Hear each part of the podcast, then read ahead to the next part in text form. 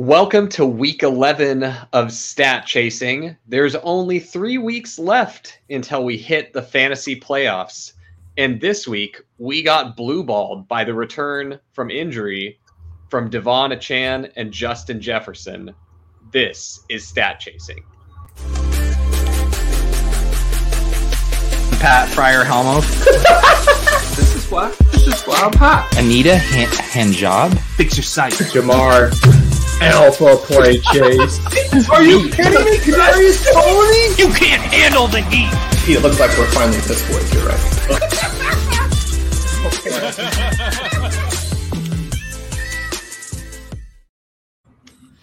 you might even say we got a we got a turkey from Achane.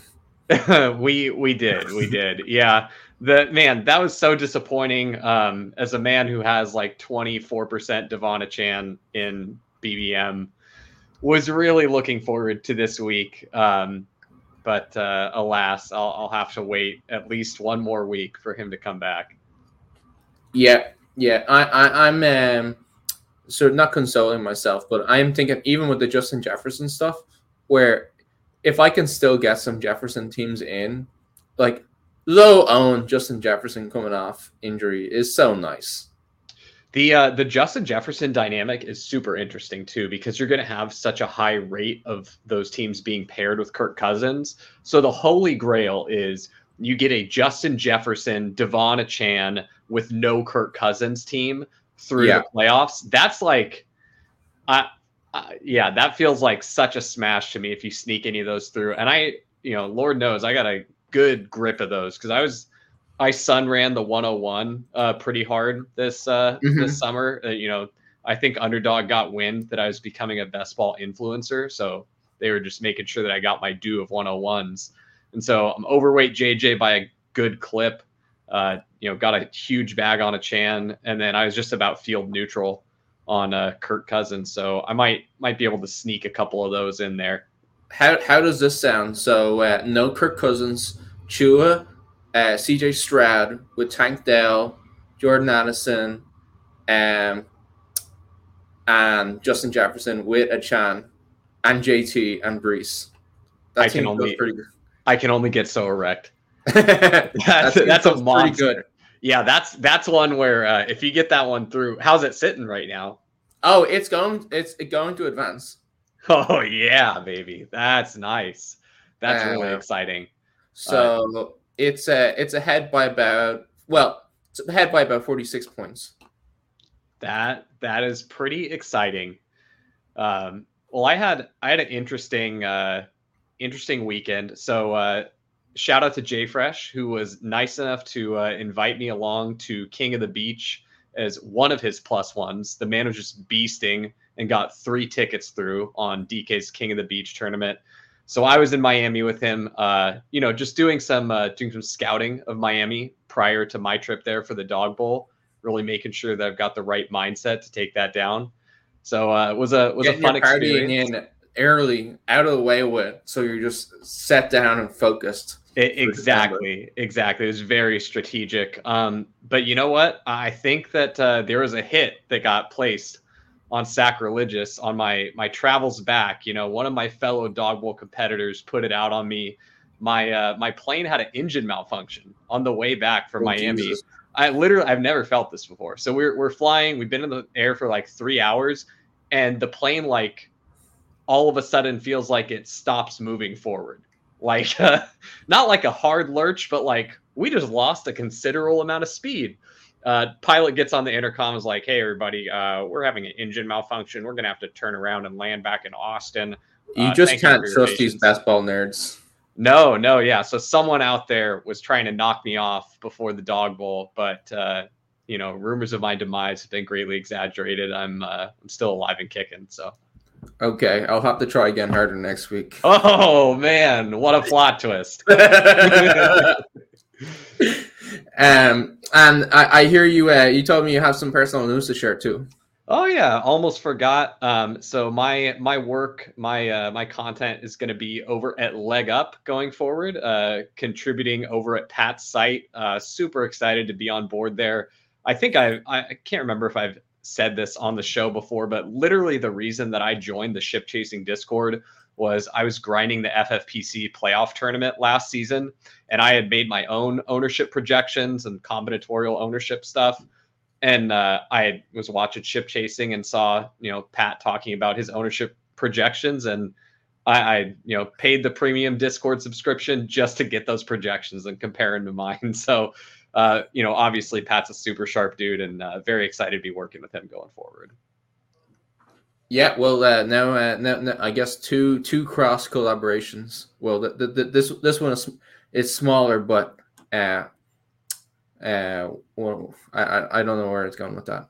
Yeah, um, you're you're in you're intertwined with the ship chasing community now. I guess yeah, they've folded into the fold, and honestly, uh, you know, I know we've had a pretty long preamble here before we get in the charts, but just like the thing that is keeping me interested in fantasy football this season, like I feel like it's normal for people to get burned out as you go through fantasy season. It's long, it's grindy, especially if you're doing like a lot of work, either whether it be on content or you're doing like your own analysis to try and make sure you're staying sharp and and getting the biggest advantage you can in the game formats that you play. It's easy to get burnt out by this point in the season. But honestly, for me, like the community uh, is so fantastic that that is really what's keeping me going. So shout out to the coolest community. Uh, you know, not just in fantasy. You guys are just awesome. So happy to be a part of it. Yeah, well, uh, I, I, everyone in, in, in the community has definitely have been happy to uh, to have you. And with that said, let's. Uh, I know this is a bit abrupt, but let's uh, let's kick into the uh, the quarterback chart. And I think I, I feel I feel like if, if we're trying to cut off some of the turkey to, to or, or some of the gravy for uh, Thanksgiving that um I I don't know that we have a lot more to share on um on quarterbacks. You, you want me to rapid fire my takes when I was putting no no no no no no. Um, oh I I mean I was gonna say but, like there's there's really not a, you're right. There's not a ton of things we need to spend time on here I, I really just had like two or three that I, I wanted. Yeah, no, on. no, I, I don't want to shortchange any point. Just um, I, am more making the I'm more, more, more making the point that a lot of this stuff we we've sort of discussed. Yeah, absolutely. My my biggest takeaway is just you know looking at this chart. Number one, I mean, I've already capitulated on Brock Purdy this season. Like he was a great pick for best ball, great fantasy quarterback. I will still say I think he's not a good real life quarterback, but it doesn't matter. He's in the best system for a quarterback. I'm pretty sure you could pick like 80% of the quarterbacks that are on this chart, put them in San Francisco, and they'd have better numbers than Purdy. Right. That's that's my whole thing. But I was wrong for fantasy because it doesn't matter. It's just the system. So my mental note to remember going forward is you know, I'm pretty sure it's going to be Purdy next year, but whoever it is, whoever Kyle Shanahan's quarterback is, if they're surrounded by the caliber of weapons that San Francisco has right now, you just draft that quarterback. Like that that's all all there is to it. It doesn't matter how bad you think they are, you just draft them. So that was my my Purdy recapitulation and also uh reigniting my fervor that he is not a uh, a good real so, life quarterback, but it doesn't matter. So one thing that I think is a little bit interesting is that Jimmy G benefited from the same system, but was never actually that useful as a um it was never that useful as as a sort of fantasy producer. Like he de- he definitely had games, but then there was also games where like they were like, uh, you know, let's just hand the ball off f- 40 times. And even though you're going to be really efficient on a per attempt basis, the the uh, the overall counting stats were never there. You do you think that? I I guess it's it's a somewhat nuanced point where we don't. I, I would agree with you where it's it's hard to make the case that Brock Purdy would be fantasy useful in an any other team, but it, is it also like I guess a bit of an indictment on uh, Jimmy G that he was used that differently, or or am I just reading way into that? No, I, I bet you, you know, like like usual, the truth probably lies somewhere in between, right? So I would say number one, I, I did think Jimmy G was a pretty terrible quarterback, you know, all, all the way through and through. Um, you know, and and he always had been a product of the system, right? When he took over in New England for that stretch, it was it was another good system, a good situation for him to be in, um, where he could game manage his way to wins. And then the same thing in San Francisco. And you know, the the one thing I guess I could say about Jimmy G is he never had Christian McCaffrey like Brock Purdy does.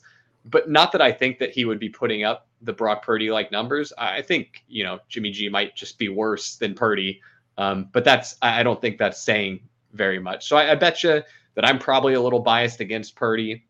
Just and I think it's like the opposite of the endowment effect, right? Like I don't have very much Purdy. I didn't think Purdy was very good, and so because I don't have very much, I'm biased against him. Um, but like clearly, and just just um, uh, that that's a some I guess non non fantasy football technical term. So the endowment effect is that something you have you value more than if you don't have it and it's something that that's sort of like psychological testing like it's it's it's a reason it's sort of like when somebody drafts a team and then they actually value the team more than anybody else. But it's it's like if it's also sort of like if somebody just gave you the team gave you a team with Justin Jefferson then by you having Justin Jefferson you value him more. And it, it's a bit counterintuitive but it's a real thing tested over over decades now. Um and and and so maybe that's an over explanation but no I, I, think that was good just for for anyone out there that was like what is what is zach talking about but that was that was my first one um the the brock purdy take um just gonna be good for fantasy football going forward the next one yeah. is uh, and i'm just gonna say this one once and i'll never say it again for the rest of the season but play lamar jackson every single week um you, you know, just like he's still sitting in that spot where it's like primo regression candidate. And and what you're looking at, in, in my opinion, is he's like if you look at the size of his bubble for like his rushing yards per game, him and Fields are basically the same in rushing yards, but we know how good that Ravens offense is, and we know how many touchdowns they're capable of putting up. And, and really, it's just they keep getting it's kind of like how David Mont or not David Montgomery. Um, it's kind of like how Jamaal Williams just got all of those touchdowns last year. The Lions just had like chronic get taken down inside the five itis last season, right? And so Jamaal Williams cleans up all the scraps, gets a ton of touchdowns. Lamar is kind of running into the opposite of that effect, where they keep getting down in these really, you know, close goal to go situations, and it's okay. Gus Edwards, punch it in, baby.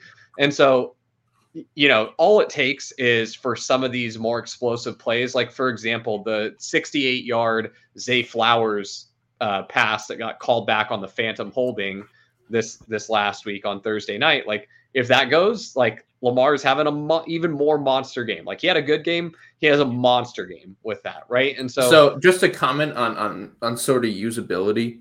Um, so the Ravens' next game is the Sunday night game this weekend against the Chargers. So I guess it's it, it's one of those weird things where it's going to be an island game, and I, I I would really hate it for all the sort of like DFS stuff if he if Lamar had his monster game in an island game where you don't really get the benefit of, of on a main site, and then it's an island game where he's probably going to be like insanely high owned.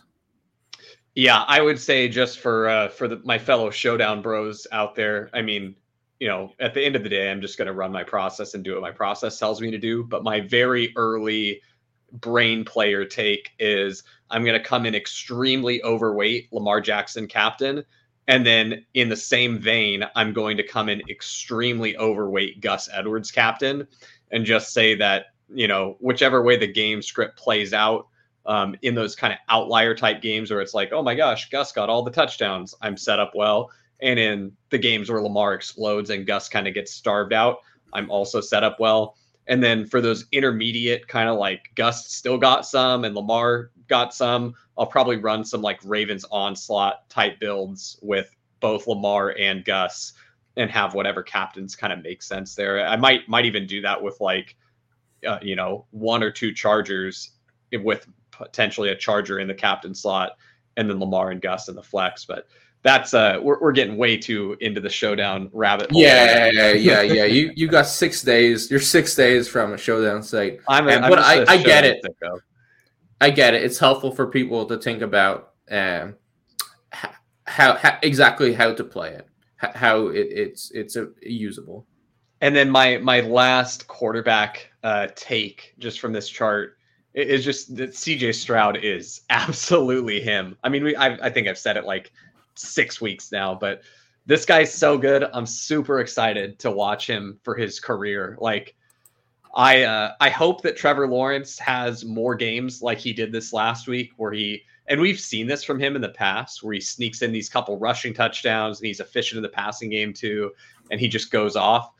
I think you could end up with something really fun in the AFC South between Anthony Richardson, Trevor Lawrence, CJ Stroud, um, and then you know whatever bullshit the Titans end up doing. but seems like that could be a really fun quarterback division going forward. Might uh, might come in way overweight on that division in some way too early best ball type stuff. So Uh, makes uh, makes sense. And then I guess the other uh, other person worth calling out is a new a new addition to the chart, which is DTR, who I didn't even see him on the on the first time I looked at it. Like literally, he, he is in the bottom left hand corner. And Yeah. um, they didn't did even let him. well. They did not even let him drive the bus. He was more so just pulling the wagon. They didn't trust him behind the wheel of a motor vehicle, but they were like, I mean, we got to get somewhere so you can pull this little wagon, buddy.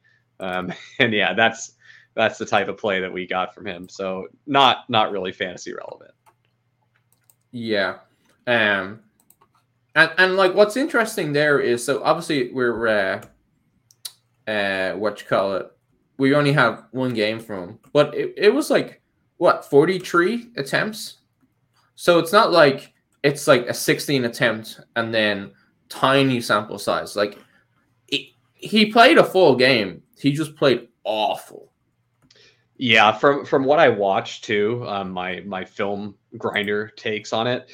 He just he looks like the kind of passer that people were worried that Anthony Richardson would be. Looks grossly inaccurate in spots. Um, you know, I didn't even really see him take very many deep shots down the field, so he's lacking that strength that Anthony Richardson has. He does have a little bit of juice in his legs, um, but I'm pretty sure that that the Browns are a well coached team. I, I think that Stefanski knows what the team's strengths are, and they're going to do everything they can to hide DTR.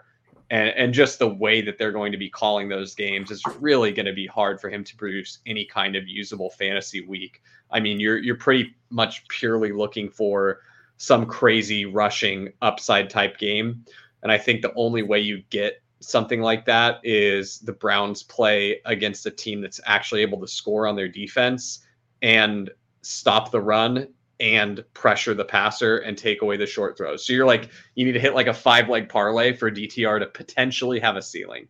And and even then then he still has to actually go out and and rush. so I'm not interested.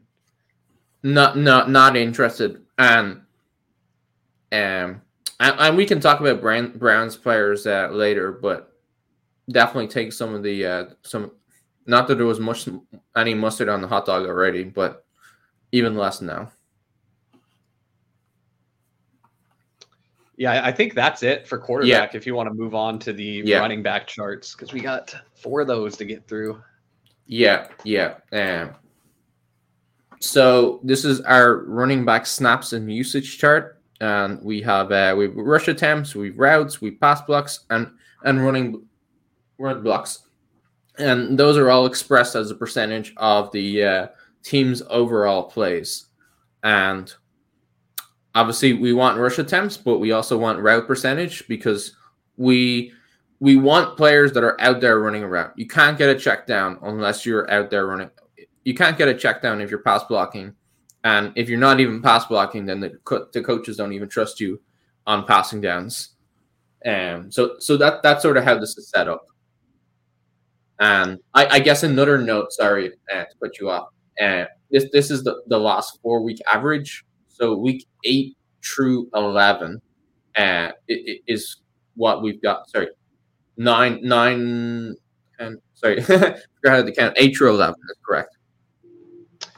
Yeah, um, and really, just for me, it's uh, my my biggest notes because again, most of this stuff we you know we we've gone over, we've talked about you know these guys' roles and how they've kind of changed and crystallized over the course of the season. There's really not too many huge movers or changes. So you know, it's so wanna... expected that Devin Singletary is the workhorse by week 11. it's not. It's not even. It's not even worth talking about. It's like just what. What do you expect? I mean, we talked about Devin Singletary the last couple weeks. I know. I know he's your favorite player. I know that for, for every so time funny. I talk bad about Brock Purdy and good about Lamar, you need to talk about Devin Singletary. So, so yes, we can we can acknowledge that Devin Singletary is getting an absurd amount of work, and it looks like you know even if even if Pierce plays this week, I would still expect Devin Singletary to be the one A in the backfield and Pierce to take more of a one B role. I you know it's it's kind of the coaching staff is, is not going to just throw that away and say, all right, right, Devin Singletary, you're back to the you know relegated to getting only a few touches role. Um, he's he's going to be getting the lion's share, I would assume, going forward. Uh, yeah. The the ahead. things that I wanted to point out, um, just for like ways that you guys can apply this information going forward. Um, last week we talked about the Saquon Barkley role and how he was kind of mispriced in dog bowl drafts. And I actually had a couple different Saquon teams live for another Miami ticket. Unfortunately, I fell a little bit short. I had, a, two teams where, with one more Breece Hall touchdown, I could have potentially snuck two in. One would have gotten in for sure. The other would have depended on the yardage with the Breece Hall touchdown. But they had Saquon on them. They also had either Trevor Lawrence or Calvin Ridley. Unfortunately, I didn't get that combo on either of the teams that had Saquon and Tyreek on them, which is what I would have needed to punch my ticket. But I think the the theme is the same this week. So Saquon um, has moved up in the market a little bit this week. You know, now that people have seen it recently, they're realizing, oh yeah, the rule's still good. I'm willing to click Saquon. But there's two guys who the market is just disrespecting so so much right now I think I have one of them in every dog bowl draft I've done so far this week. And I'm going to finish my drafts tonight for the, I'll be done for the week because I'm just going to get these players um, right before they move up because they'll, they'll project well in ETRs stuff and they're going to climb up, uh, you know, in the market. But that's Josh Jacobs and Rachaad White. And the roles are elite, elite for these guys. They're so, so good. And people are, are like, I feel like people are scared off of Jacobs because he had a kind of bad game against Miami, you know, didn't get very much done. And they're going to play the Chiefs, which is a good defense. But I mean, the role is just so good that, you know, I, think that you just lean into it. And, and you can get Jacobs in like the fourth round, or I, you probably could get him in the fifth round. I wouldn't know. I just click him every time he gets to me in the fourth, though. Um, but yeah, people just don't want to click the guy. And then same thing with Rachaad White. Like Rachaad White's role is so so good. Um, I, I believe, and correct me if this uh, stat is is incorrect, but I'm pretty sure he is second in the NFL in receiving yards for running backs, only behind Christian McCaffrey.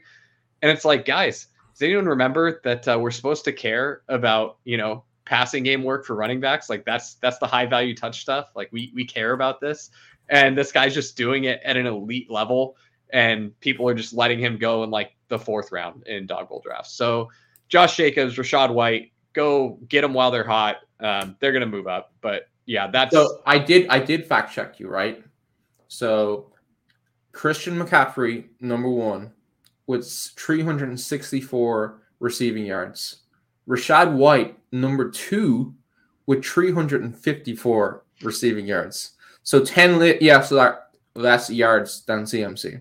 Yeah. So so that's what I'm saying. Like we have in our brains the bias from before the season of Rachaad White sucks, and then the bias from the early part of the season of, oh look, now we have data and Rachaad White's inefficient and he sucks. Guess what? He could suck even worse than he had sucked. And if he gets this passing role, it doesn't matter. Like it, it couldn't matter less. Like you could honestly take away like all of his expected points from rushing and he'd still be a usable fantasy running back. He wouldn't be good, but he'd still be usable, you know? So the receiving role is just too, too good to pass up there. Um, so absolutely love that. Uh, both of those are super inefficient spots in the underdog BR streets. Um, I, I'm only doing dog bowl entries, so that's what's framing it for me. But just a, a heads up to the people. Um, I don't. Let's see the other uh, other interesting stuff this week. You got the Aaron Jones injury, but and AJ Dillon's been slightly better. He's one of those other players where he had some stink on him from earlier in the season from being really inefficient. He's still pretty inefficient, um, but he's been like a little bit better. And so I would say, you know, if you're in a pinch and you need a running back start, give AJ Dillon a chance. I, I don't think he's going to do anything terribly exciting for you, but you know, I, I think that he's he's certainly usable. Are, are, are you talking about if Aaron Jones misses time, or e- e- even if Aaron Jones plays? Aaron Jones is missing time, is what I, Okay. I mean. I, I would bet bet you dollars to donuts that he's missing time. Um, that that MCL sprain is gonna. I, I don't think they're rushing it back from that. There, there's no re like. What are they playing for? you know, like Right, nothing, absolutely nothing. And Um, the other thing that, or one thing that I thought was sort of notable here was that even as David Montgomery comes back, Gibbs is still, uh, he's still got the the the, the one A share of t- uh, touches. So if I just look at this week, he's on the field for fifty eight percent of snaps, uh, and and as he was last week too. So I, I guess unless David Montgomery has further to come back from injury, um, you, I don't. We're not going back to the way we were before. I guess no, Montgomery is going to still be the the goal line and back, the predominant goal line back, not all the time, but this this this, this is a pretty uh, it's a pretty 50-50 split with uh, Gibbs being the, the the top end of the split. Yep. Yeah. Very, very well put. And like you like to say, uh, you know, the genie is out of the bottle. You, you can't put the genie back in the bottle on Jahmyr Gibbs. And so, one one thing that I'm looking at is like kind of a, a niche uh, usability thing here is if I ever see a DFS slate where the two Lions running backs are cheap combined, like not you know Gibbs could be expensive and Montgomery's cheaper, Montgomery expensive, Gibbs cheaper.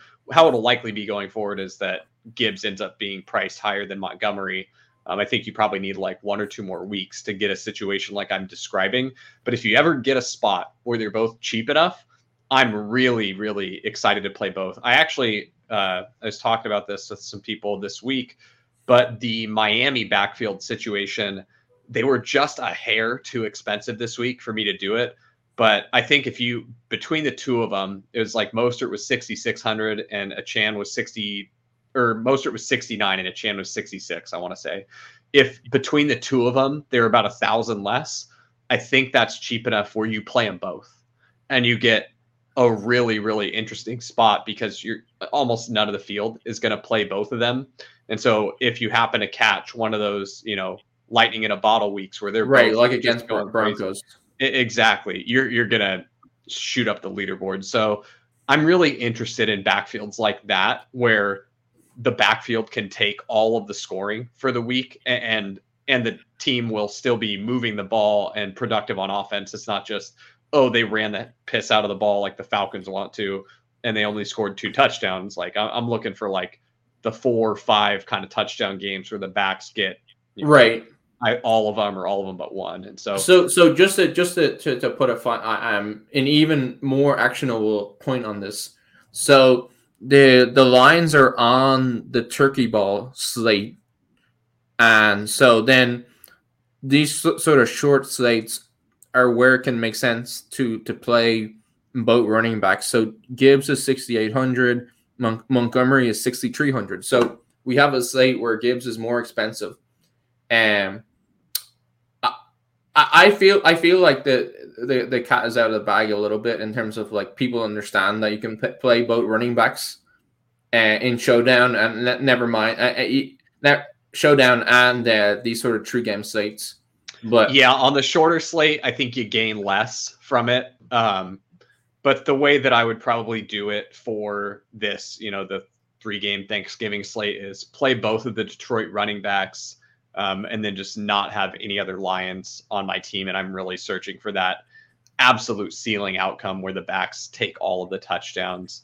Um, so that's that's probably how I would do it. But again, I think the benefit you're getting from that is a little diluted um, than what it would be on a full slate where you're going to get so much less of the field willing to play both running backs. Right. It, it, it's it's not going to be an unpopular build. Right. Right. I had one other guy that I think we need Yeah, to talk about here. Um, Zach Charbonnet. It looks like he could be, you know, an end of season kind of hammer here, with uh, with Kenneth Walker dealing with that, you know, what what's been described as, you know, a potentially serious abdominal injury um, by Pete Carroll. You know, you might end up with Charbonnet getting the vast majority of the work going forward, and he's uh I, kind of want to. It's it feels weird to compare him to another rookie um, because we just don't have a huge sample on either of these guys. But I kind of look at him in the same vein as Roschon Johnson, where they're both these like they're more like your classic workhorse type backs, where they do everything well, but they're not great at any one thing. Um, and they're they're big bodied. They're like they would be able to carry the full load if their offense wants to give it to them. And so I'm really interested in Charbonnet going forward. And by extension, I am a little interested in Roschon um, just with the injury uh, to D'Onta Foreman. Um, obviously, Charbonnet is in a much better spot because you know now that Ken Walker's gone, he's he's clearly the lead guy. And with Roschon, you know, you you still got him behind Herbert. Um, but anyway, just uh, Charbonnet, definitely a, a good one to keep an eye on going forward. Certainly interesting. Yeah. Um, I think the, the sentiment doesn't seem to be that Kenneth Walker is just done. Um, so I, I, I think you probably still get uh, you, you probably still get in terms of season long stuff. And not that he's going to be a waiver pickup, but uh, the consensus is probably more towards like a sort of spot start rather than like a, a total uh, end of the season every game guy. Uh, so, but so but with with these injuries, especially with the Seahawks, you never know what the how good the reporting is, how accurate it, it is. So um, that I guess that want to see Walker come back, but that could be upside uh, for the rest of the way for Charbonnet. I uh, I wanted to ask you about Javonte Williams' role going forward because the previous game it kind of looked like it was starting to be wheels up for Javonte, and that he might just run away and dominate the backfield and really squeeze out Perine and Jaleel McLaughlin. Um, but in this last game, we saw Perine super involved in the passing game, um, and you know if Right. you were The the the, the true down uh, passing down and distance distance stuff went to Perine. Yeah, and, and so I'm wondering, how do you feel about Javonte going forward? Do you think that last game was more indicative of what we're going to see for the rest of the season? That somewhere in between the last two games? What? How, how do you feel about that? Um, so I think that it's it's hard. It's honestly really hard to tell game to game with how these uh how these running backs are, go- are going to be used because it it does seem very situational here, where if you have a if you have a game where there's lots of clear uh it's lots of clear passing down back work that do- Perine does seem to be that guy for them but then on the other hand, you, you can you can get games where there isn't there isn't that sort of like hurry up, get back in the game stuff, but a running back can still get very involved in the passing game. So I I, I think it is one of those things where it's still going to be uh, uh, volatile week to week. I think that the backfield is is is I, I think and you, you had a good read on this early in the season where a, a lot of this offense does run through the uh, the running backs where e- even in the even in the passing game they are targeting the running backs at a really high rate and then the running backs are are, are uh, they're also getting uh, good uh, good sort of goal line stuff so I guess I, I'm I'm thinking more that, and, and maybe this is wishy washy. I'm I'm thinking more that you, you you probably will get weeks where Javonte gets a really high percentage of the stuff, um, but it, it, it has that volatility element where when there's like uh, hurry up stuff and, and, and, and two minute drill stuff that they are going to get Perine involved there. So, do you think it'd be fair to say that in games where the Broncos get out to a lead and and they're having a lot of success running it, those are the games where you'd be most likely to see like a big game from Javonte? Yeah. Okay. Yeah, I I think I think that's fair.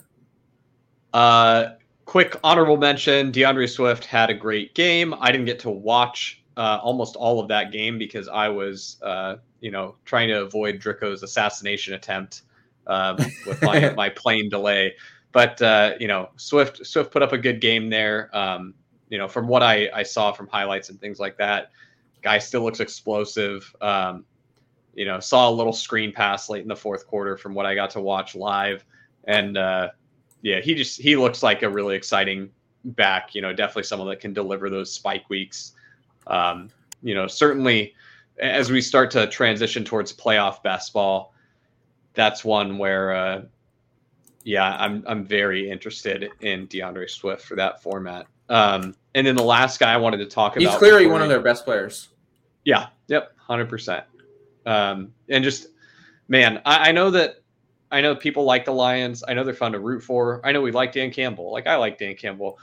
I think the Lions are still the the Lions are they're doing a lot of stuff right, but man, if they could just plug these leaks of doing stupid shit with their draft capital and like getting rid of their best players because like man, can we can we get like some some like relationship mediator into the Lions to like fix these relationships with some of their best players where like someone someone gets off on the wrong foot with someone and they're just dead to the team like I feel like the Lions have lit so much talent on fire over the last couple of years where they would be such a stronger team if they had been able to manage their roster better. Um, and who knows? I, I might just you know not be privy to the uh, locker room dynamics and what have you, but I just I kind of see what the Lions have done with their roster, where they're getting rid of you know really quality players for basically nothing and spending extremely high draft capital on players to replace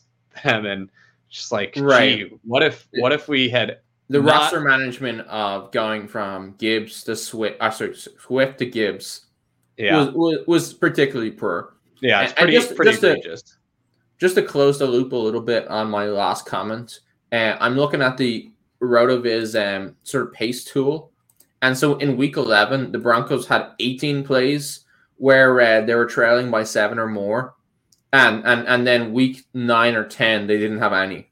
Hmm. So, uh, often offensive plays, obviously. Um, so to me, that that's a pretty extreme difference, and and, Yeah. and that's where you're seeing that volatility. That's a that's a great call out. Very uh very sharp analysis there, Drico. Glad glad for you to uh, to point that one out. My my last guy that I wanted to touch on before we move to the next chart uh, was just Tony Pollard. Uh, you know, decided to give us just enough to remain an enigma for us. You know, is Tony Pollard dust? Is Tony Pollard back? Still nobody knows. And I I kind of I'll be interested to see the Tony Pollard price in playoff basketball. That that's going to be another really interesting one to me. Um, it's really going to, yeah, the the whole Cowboys offense is going to be very very interesting in playoff basketball. I think you can get some pretty cool stuff there, um, and we'll. I'll, I'll tease that we may be discussing that over at Legendary Upside and uh, and how you can sort of take this strategy and apply it to playoff basketball going forward. But that was the last thing I had for this chart. Did you have anyone else you wanted to touch on before we move on, Drico? No, no, more than happy to uh, keep us moving. And so now we have the, the same chart, but it's the uh, it's the backups. Uh, and again, we're we're sort of looking at who who uh, for backups is playing a high percentage of snaps on average over the last four weeks. Uh, I just kind of want to speed run this one. Um, Yeah, I mean, we know we know Jaylen Warren has had you know some pretty explosive games lately. He had a, a big breakaway touchdown run that contributed to a large amount of his fantasy production this last week. Um, you know, he's looking exciting, and with Matt Canada getting fired, you wonder if the offense could potentially take a step forward. I'm cautiously optimistic. Um, other, you know, Khalil Herbert coming back from injury, looking like a pretty good spot there with the backfield potentially consolidating to just him and Roschon um, if D'Onta Foreman were to miss more time. Um, you've got Gus Edward. The the Ravens backfield is starting to become a little bit more clear in that Justice Hill is losing work to Keaton Mitchell and has has squarely moved into you know not fantasy usable territory. Right, you And- drop him. yeah, it is not usable.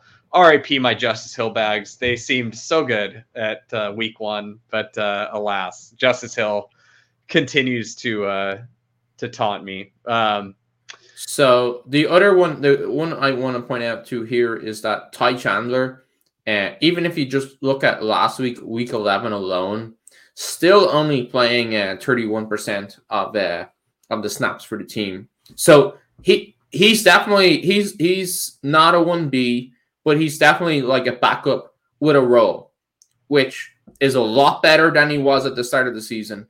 And and you're happy, you're very happy with that if you got him um sort of early in draft season in in in the last few rounds but um and and, and we're we're uh, we're still starting him in, in stat chasing ffbc but uh, e- even with the points that you got um just i i guess just to uh, call out don't get too excited um because the, the snap share definitely uh right now it's not indicative of, of sort of like what he what he's at what he scored. And and and and I guess him playing well can always push him up more but he, he's not there yet on a snap basis that's that's the only note that I would have on that. That he looks very good. You know, he he clearly looks like the best back. Um, Yeah. and it's not like oh well, Mattison does some things better and Chandler does some things better. Like Mattison looks like all around the better player, and so you you know I, I kind of look at this as like how rookies come on later in the season typically. Well, now Chandler's finally getting his run, and so if we can kind of look at these weeks as like his run up and ramp up period to a, a larger role, I wouldn't be surprised to see Ty Chandler be the guy that you need in one of the uh, the playoff weeks for best ball. So I think they they were using him in- pass blocking in sort of key situations at the end of the game, and I did see one where he just got blown up, like and and and it was like a bad play for the offense. Um, so I. I guess that, that that gives me a little bit of concern that like how much are they to pass him on, on passing down stuff, but it's um like you said, um, Mattison is not good, and and and Ty Chandler is explosive. So you, you just sort of hope that they see that and they lean into it. Yeah, and my my last Ty Chandler note, we uh you know everyone gave Evan Silva crap for the Mattison uh, touting over the summer, but I, I want people to remember he also had Ty Chandler way up in the rankings. He was he, did. was kind of the first uh you know on the Ty Chandler frontier, really really pumping him up. And uh, hey, he he was correct on, on the Ty Chandler call. So I think uh, think we need to put put one in the W column for Evan Silva there on the the early Ty Chandler hype. Man So, just uh, does not get enough wins. We got to We got to shout him out on stat chasing. uh, that was everything from the backup chart. Oh, uh, Yeah. slight interest in Ezekiel Elliott this week against the shitty New York Giants with Rhamondre. You know, potentially not at full strength with the back injury. I know that he he got cleared and the the back injury looks to be minor, but y- you never know. Maybe uh maybe Zeke gets a little bit more of the of the touches this week, and that Giants defense is not very formidable. So maybe this is your vintage Ezekiel Elliott game where he falls into the end zone twice and is fantasy relevant. um, makes that that definitely seems like a possibility. Except for the Patriots will never be anywhere near the end zone twice. They might get near the end zone once. Um, so he could fall in once. so now we have the third of our four uh, running back charts, and and this is expected points and efficiency, and we have uh, rushing expected points and receiving expected points, and then the size of the bubble is a, a corresponds to their points over expected. And and two notes that I like to make on this chart is one, uh, we have this split up into two charts, we often get comments, "Oh, hey, so and so isn't on your chart. How come?" And um, we split it up because if you put them all onto the same chart, it just gets so bunched together. And so we have it we have it set up so that you're getting two readable charts basically. And second note is that I I think is important is that just because it's uh over expected, it's it it doesn't always mean that the player played well. Like good play is almost always efficient, and bad play is almost always inefficient. But you're also the you're using the error t- term in in a sort of fantasy football model to correspond to efficiency, and so sometimes that's not always quite correct. So, so things to be mind. Th- things like a player scoring a touchdown on an attempt is always going to be something that goes over expected because there's no attempt where a player has a 100% probability of scoring a touchdown, right? So mm-hmm. every time you actually score a touchdown, you're going to go over expected, uh, unless uh, unless you had like six other carries where you didn't score a touchdown where you should have, right? Uh, mm-hmm. One, a couple guys, and, and then the other note is, I guess, on that is like another example of, a play where it would be points over expected, but maybe not good. Everybody remembers that um, Austin Ekeler run where he went for 30 of the slowest yards we've ever seen. That that's a that's a, a positive fantasy play, points over expected play. Um, but is, is that him playing well? Like, did he get? Did he actually outperform what he should have done on that play? I, I would say no. No, yeah, that that should have been a breakaway touchdown, and that one that was honestly the play that made me the most sad. Um, because yeah. like I you I want to root for Austin Ekeler. He's a super cool guy. Like uh, he he's just he's one of the good ones. You know, like there's a lot of guys in the league where you're not excited to root for him.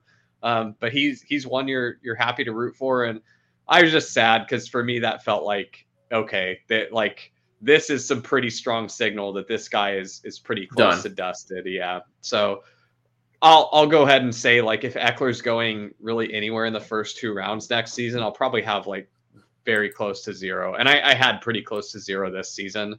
Yeah. Um, but I'm I'm feeling good about my stand. I'm feeling sad about it, but I feel like it was the correct decision. Indicated in, in the game that we play. Yeah. Um, first first guy I wanted to call out. He, he's like one of my favorite players to talk about on this chart. I've mentioned him many times, but Breece Hall you can see is is getting so much more of his expected points um, from the receiving game right now. Mm-hmm. Um, and really, what you're looking at, if you watch these Jets games, they they've started to realize we can't move the ball. The offense sucks. Zach Wilson sucks. Um, oh, go go back to the previous chart. Um, oh, uh, my my bad. You're you're good. Um, and, and, so they've really started dialing up these little screen passes to Breece or these little like late release dump off type passes to him. In in the last in this last game this weekend, I saw at least two times where Zach Wilson failed to execute a screen pass that now now listen like I'm gonna go ahead and say like I can't do anything that any of these guys on an NFL field can do. But I actually think that in these two screen passes that this guy fucked up, I could have gone out there and gotten the ball to Breece. I would have gotten blown up. I would have died. You know, like I'm, I'm 100% dead after taking a hit.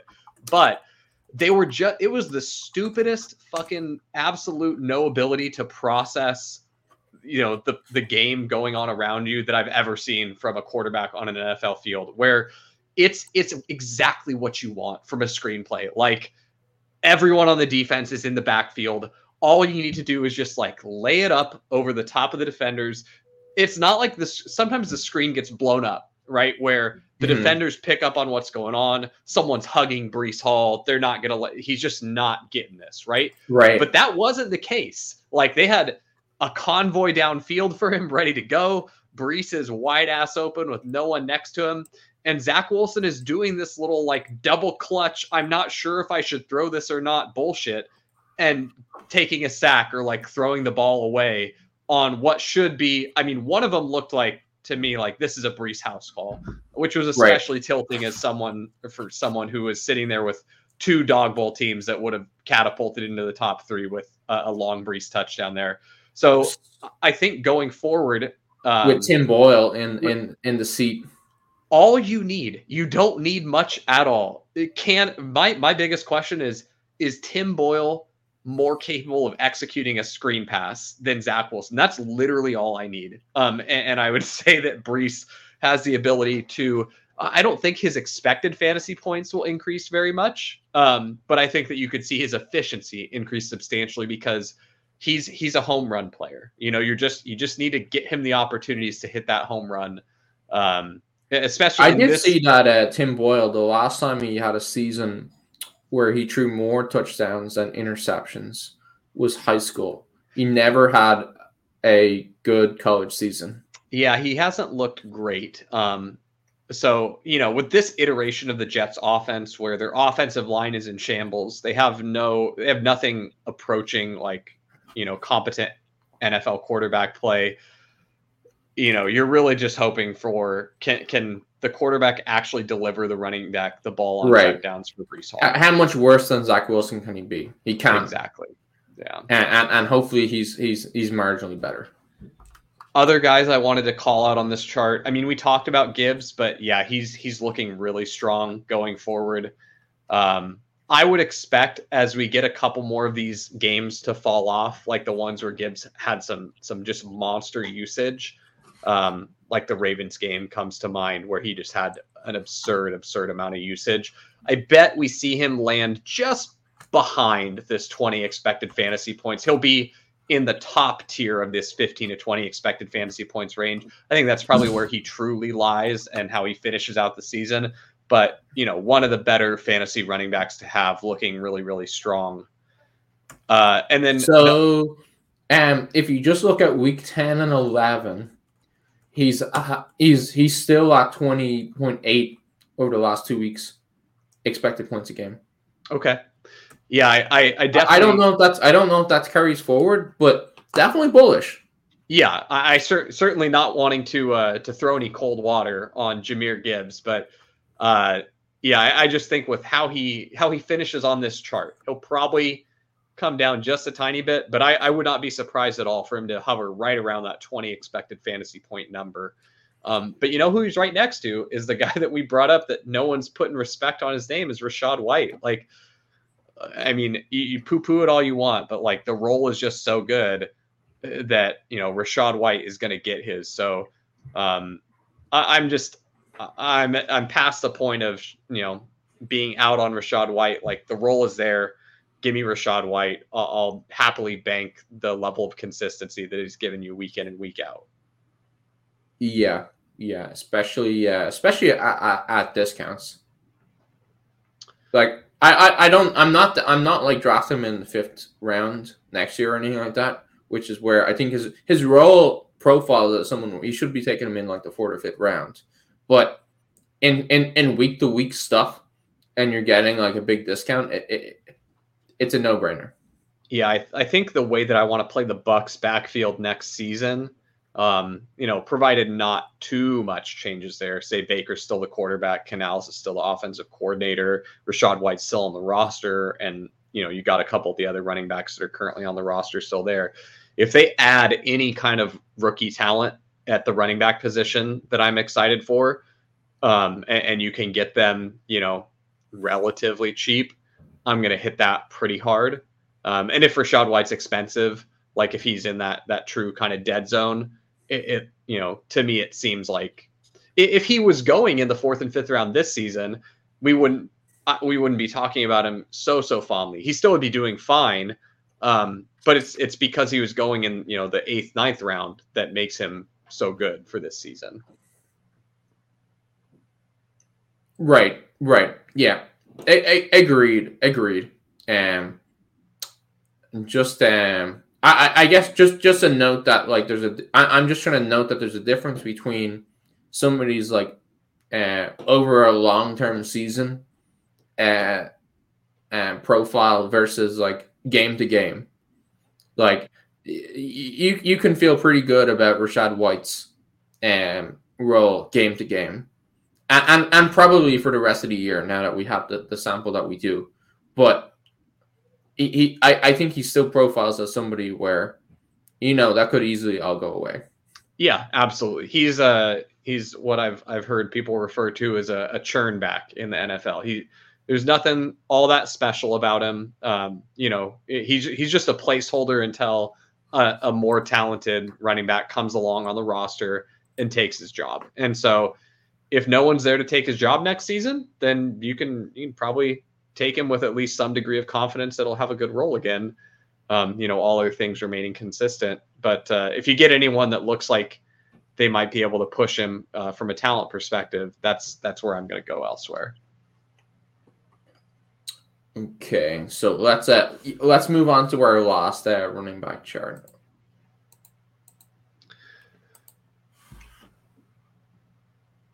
Anybody here stick out to you that that we haven't sort of? I, uh, I'm like a little interested. uh, So this guy's been trending in the wrong direction for the last few weeks, but I'm wondering if potentially this week. Um, I think it really depends on the quarterback situation on his team. But Alvin Kamara, you know, we saw he came out of the gate just extremely hot. You know, never never had good rushing efficiency even in his first couple weeks back, but was just having such an insane role in the receiving game with Derek Carr cap and check down. Now you've got Carr injured. It's uncertain if he's going to play this week or not. If it's Jameis, I think I'm pretty out on Kamara, just because Jameis is uh, he, he's just going to sling it, man. He he's not about that check down life. Um, but if you get Carr coming off of an injury where he might be even a little more timid than usual, I, I could see you know this being one of those like Kamara gets 13 targets type of week. Uh, the other thing on the other side of the coin with respect to Kamara, say that Carr is out.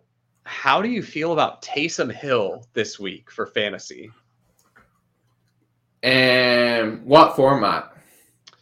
Let's first let's talk about a format where you can play him as a tight end.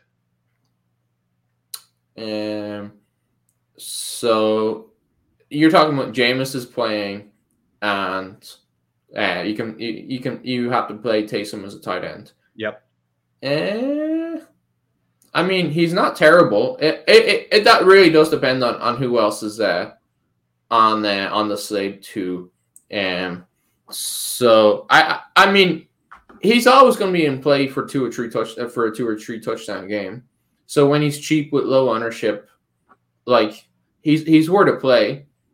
But um, I I, definitely like playing real tight ends over Taysom Hill.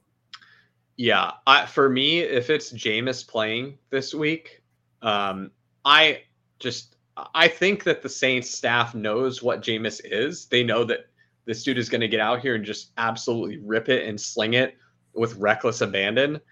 And I, I've got a just got a hunch that if they get in close, you know, in the green zone, it's not going to be Jameis taking snaps there. Like they don't they don't want gunslinger Jameis down there taking risks when they're in close when they have a weapon that they know. I mean, they they've been deploying Taysom with Derek Carr down there, and I I think Right. you, you He's a just- good offensive weapon, or actually, red zone weapon.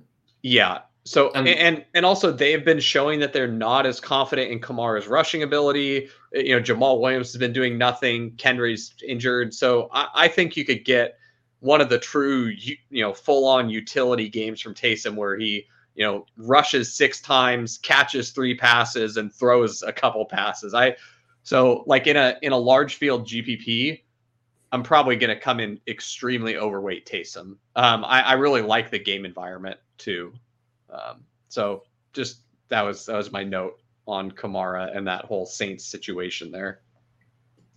Yeah, it makes makes sense for sure. Makes sense for sure.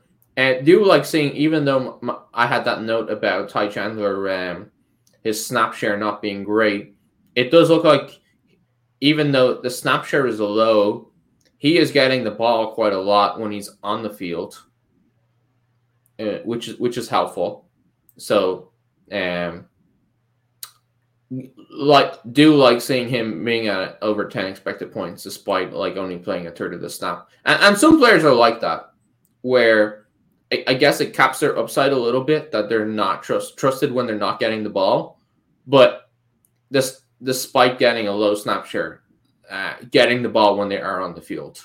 So may, may, maybe maybe a little bit better than uh, than I, I was sort of uh, talking about earlier. The uh, I mean this this isn't really terribly fantasy relevant or actionable. I'm not going to tell anyone stuff they don't know, but uh, is Christian McCaffrey is now the only running back that would be live to put up a true legendary season. Is that uh, pretty pretty correct? Yeah, I think so. I think we're we're definitely in play for like one of those weird uh, running back years. Yeah, it's just yeah. I mean, the way that it's ran out this year is you pretty much wanted to just never draft a running back. You know, you just you wanted to take them, you know, almost never. as late as possible. Yeah, o- only when absolutely necessary. And you know, uh, partially that's because this year was a little bit of an aberration, but I think in general this year is really illustrative of the whole thesis of going heavy at wide receiver, which is a much more talent driven position than running back, which is a much more volume driven position, and and just relying on the chaos of the season to get you what you need at running back. And so uh, yeah. the the lead the, the points leaderboard for running back is is honestly shocking. So CMC number one, he's gotten uh, 20 points a game PPR.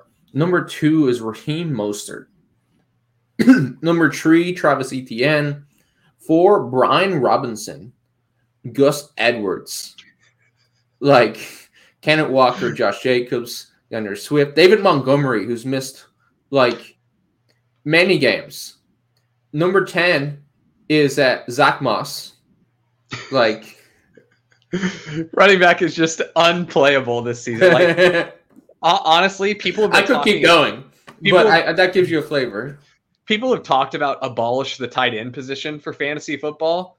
I'm gonna be the first one to say it. Abolish running back. Don't make me play these guys. It's just give me give me wide receiver leagues with flex. Like give me give me three wide receiver spots I gotta fill and three flex spots I gotta fill. Like don't make me draft any running backs if I don't want to.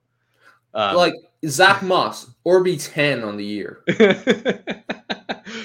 yeah, it's it. I mean, and just that you know th- that kind of distribution really shows you why the teams that spent so little in running back capital are successful because none of the early running backs are, are beating you. Like it doesn't matter. You could have, you know, someone putting up, you know, next to no points is going to be like RB 15 if you got some usable weeks. It, it's just, it's crazy. Um, and, and you're not gaining anything from the capital that you spent early at the position. So, it'll be really interesting to see how this uh, the best ball playoffs shake out because I think what this kind of distribution is going to lead to is you're going to have pretty spread out ownerships for running back when we get into the best ball playoffs. And so it's going to be really, really interesting to see, you know, if that ultimately consolidates, um, you know, when we get to the finals or, or how that shakes out or if you if you get these you know dominant CMC games in the fantasy playoffs, it might just be like a no CMC, no money kind of year. So really, really interested to see how that shakes out. I did want to touch on Travis Etienne, who you mentioned at the top of that list. We've seen he's had you know two less than great games recently here. One against the 49ers with a really strong defensive performance coming off their bye. And then last week where Trevor Lawrence hogged all the touchdowns, but he's he looks to be getting a little less work recently, um, and it's it's more so just because I feel like they finally realized that Tank Bigsby they got bamboozled by the name Tank, and that this isn't an NFL player in the slightest, um, and they need to use D'Ernest Johnson, who is an NFL player. He's he's a backup running back, but he's actually an NFL backup running back. Tank Bigsby is like you know a, a practice squad kind of guy. So right, um, I'm I'm a little concerned. I know that you and I have both been really high on ETN, but a big part of that was how elite his role was, and I think right, and how bad his backup was. Yeah, we're starting to see enough of that get siphoned away that in my kind of like tiering of the running backs, I think I'm moving ETN down a tier this is a, a comparison that I wanted your opinion on that I was I was kind of thinking about here. Jonathan Taylor and Etienne go very close in the dog bowl this week. who would you prefer to take um, just in a vacuum? You're on the clock. It's near the you know JT. yeah right. That's what I'm saying. Like going away right. The the role is so much. Yeah, Yeah. And the funny thing is, Zack Moss is probably a better player than D'Ernest Johnson. Yeah. Um, but the Colts are like, nope, we paid JT a bunch of money, so we got to give him the rock. And yeah, I, I think I think we might get a couple nuclear JT games here to close out the season. It just kind of looks like it's getting. they- They're going to give him the opportunity to do it. So now we're just going to see does does JT have that in the tank to to deliver one of his classic blow up games with a couple breakaway plays, and I I firmly believe that he's got that in the tank. So one uh, one thought about this, uh, and, and maybe I'm just wrong, is that the last two weeks have been sort of blowout games in either direction for the Jaguars. So that that may be like mixing up the um the the, the usage stuff, but I, I I think you're definitely directionally directionally right, where the role for uh for Travis Etienne smaller than it was prior to the bye, but maybe it's a little bit bigger than it has been uh, weeks 11 and 10.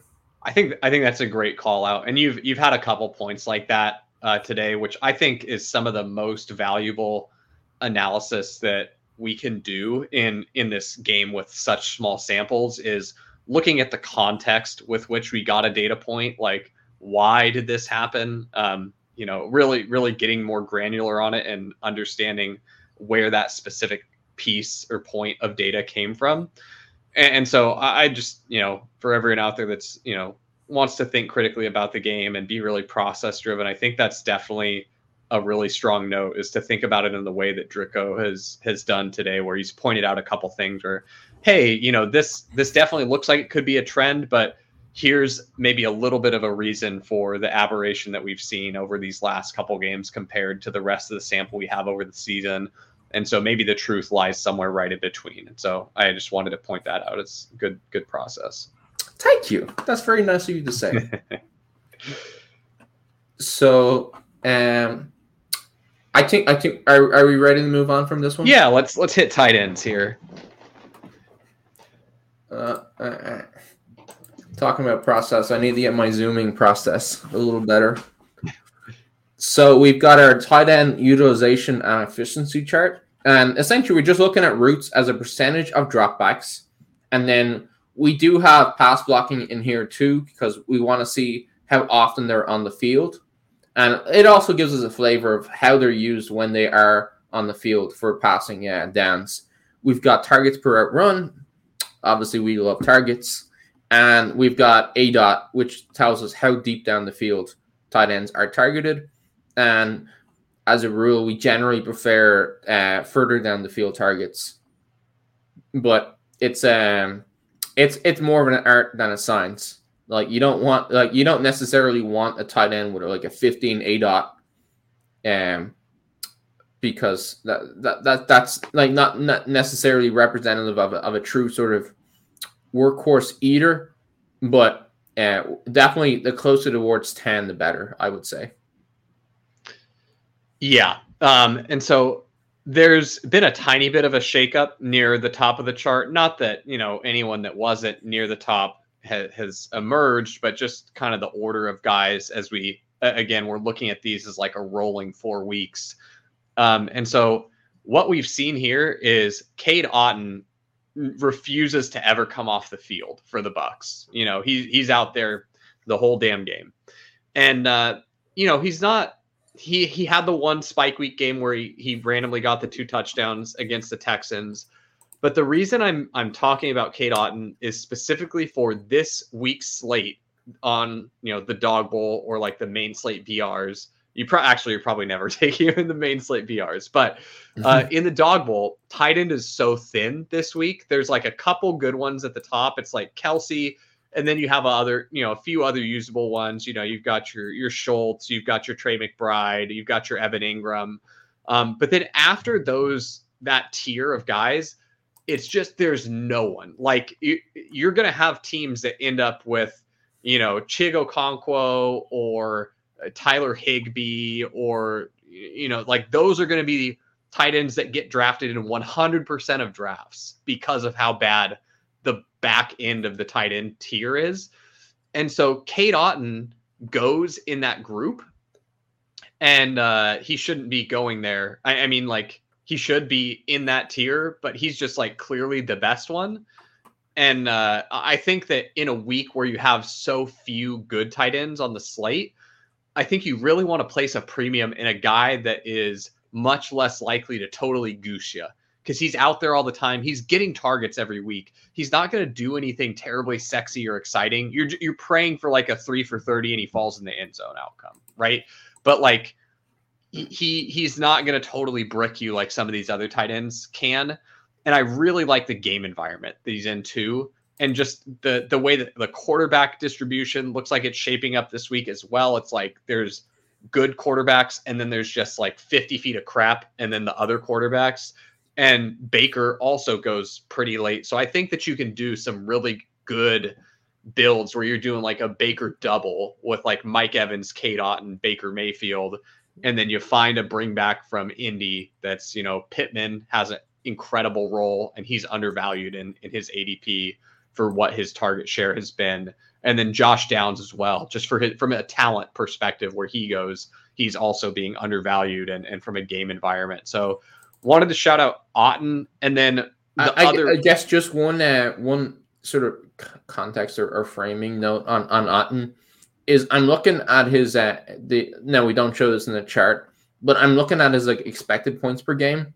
So that obviously it incorporates all the targets, all the stuff like that and and and what his expected points per game would be. It's 8.4 in PPR, which t- is not awful. It, it is just not awful at all. Um, which is sort of how you were talking about him, but is uh, is sort of worth noting that um you, you, you do need a, a bit of a ceiling game to to to really get on the board with him. Yeah, and and what I'm looking uh, at him as this weekend dog bowl is I'm looking at him as an extremely correlated bet on the Bucks passing game with Baker Mayfield, which allows me to just go heavy on the skill position players early in the draft and really soak up all of that value that I see there with guys like Josh Jacobs. Like I, I honestly would even consider like a Rachaad White, Cade Otton, Mike Evans, Baker Mayfield give me one Colt to bring it back, play it as a full game onslaught because the slate is kind of yucky. Um, like I, I don't think I'd do a ton of that, but if it fell to me, I, I, I wouldn't, you know, I wouldn't say I'm never gonna do it. Like right, that. right. Like there's only uh, there's only 10, 10 games on the slate, so uh, on the main slate, uh, and so you're you're only getting 20 tight end, 20 starting tight ends anyway between 12 people in in a dog bowl draft. So it's like you're saying, it, it it's it's pretty tin. So especially in, as like the sort of last guy, and or last round stuff. It, that, that that's why you're interested, but ju- just as a sort of statistical framing on his on his profile. Yeah, and the other one that I wanted to point out, um, again, this is really just specifically for for dog bowl, and, and the reason I'm I'm kind of using the tight end chart in this context is I don't think there's a ton of stuff that we haven't already talked about in the past Right. weeks. Like most of these guys are what they are. So if I, I want to give you guys some usable nuggets, um, and, and so I do really think that Hunter Henry is the next best thing um, to Cade Otton in that last tier of tight ends. Playing against the Giants, bad defense. Uh, the Patriots' passing weapons are extremely, extremely thin. Coming off the bye, I wouldn't be surprised at all to see Hunter Henry more involved. Uh, he he had been dealing with an injury, and so I I think you know giving him a little bit of extra time to get fully healthy, maybe we see him you know emerge with one of his more uh, more vintage Hunter Henry games, gets in the end zone. Um, I I always uh, I've got a inside joke with my wife who's a Patriots fan, and uh, you know, back when they they got rid of Gronk, everyone was sad there's no more Gronk on the Patriots, and then they got Hunter Henry, and I would always tell her that Hunter Henry was Gronk at home from the mom. Can we get X? no, we we have Gronk at home, and that's Hunter Henry. So whenever he pops off, he's Gronk at home. That That, was, that was that's a very good. niche joke. I'm, I'm sure like 10 people are going to get that. So, No, I, I think that's a popular enough meme. Um, all right. So yeah, I, I guess there's there's nothing really uh, else to share. Um, do do like to see Michael Mayer as sort of like he, he's he's definitely firmly in the starter chart, starting tight end, tight end chart now. Um, but eh, I guess we we that doesn't mean as much now. Um, with how the uh, how the Raiders have been playing. Um. So ho- ho- hopefully he can sort of continue to consolidate and, and, and maybe yeah maybe get a couple more targets on per route run stuff, but definitely feeling. Uh, I I think he, he- he's probably a tier below those guys that we just talked about, right? Yeah, I just I think it's it's such a crapshoot. I I think that if he gets the volume, it'd be great. Um, I I'm Right. just like not. I don't have enough. He's just not getting the volume. Yeah. Speaking of guys not getting the volume, can I can I ask you one and you tell me if it's uh, too gross? So, I've got a lot of these. I have these three quarterbacks projecting for very very close in fantasy points. So that's uh, Baker Mayfield, Gardner Minshew, and Matt Stafford. Now, it looks pretty likely that Kupp is going to miss this week from what I'm seeing. Right. What do you think about Tyler Higbee? Um, that sounds interesting. Um, especially, I mean, probably less interesting on uh, on underdog stuff where it's like half PPR. Uh, my brain is uh, is set to sort of FFPC mode, so I'm thinking like, oh wow, he's going to get lots of catches, or he could get lots of catches. That could be twenty points. Um, I guess may, may, maybe as a maybe he's probably in those the same tier as those guys that, that we just mentioned. M- maybe maybe he's at the bottom of, of, of the tier before them or ahead of them. Okay. That Yeah, I just- that, that that's my lean anyway. I just needed your validation. I've already drafted him, so I needed to tell me that I wasn't an idiot. um, I, I I assume that was enough validation, even if it was, if it was faint. Yeah, no, that was plenty. I feel I'm gonna sleep like a baby on my Matt Stafford, Puka Nacua, Tyler Higbee double stack. Um, so let's uh let's move on, um, onto the backups, and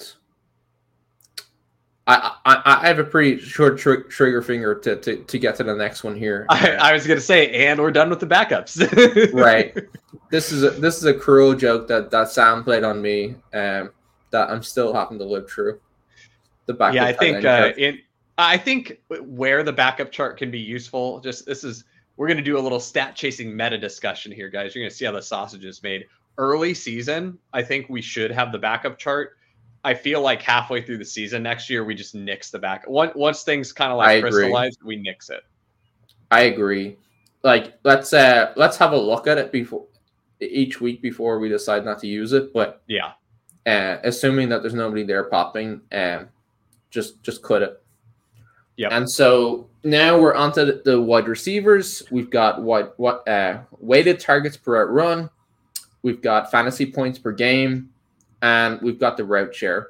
And we sort of like loosely described the, the four quadrants of this chart as the studs getting volume, the guys getting volume but not popping in fantasy, so possible ret- re- regression candidates. We've got the negative regression candidates, guys who are not getting volume but have scored points. So we're looking for sort of like a negative regression there. And then we have the milk carton guys. These are guys who running running routes but not scoring points and not getting targets. Another chart that, that tends to be pretty stable once we get a couple of weeks in there. But I'm a little bit disappointed. Is um am I reading this right? That that so Zay Flowers um he's in this chart and, and his dot is the one just above Terry McLaurin. Yeah, he uh um Zay, I believe, is actually the uh he's the yellow dot where Terry is the red dot. uh, yeah, the the little lines are not so clear right Yeah, oh yeah, yeah. Zay Zay Flowers is is the uh, the yellow dot right next to Terry McLaurin's name. Yeah, yep. And and I think I mean now with Mark Andrews being out for the season, I wouldn't be surprised at all to see Zay move in the direction that we'd like to see him. You know, up to the to the right hand quadrant, uh, top right of the chart. Uh, I think Mhm. we certainly could see him get a, a lot more attention in the offense. And you know, with uh, with that big 68 yard touchdown play getting called back this week, I do think that that's something where we want to keep that in mind as hey he you know that should move it's not going to fix everything. It's not going to take him from you know being slightly in the milk carton quadrant to being a stud but it's going to move him in the right direction.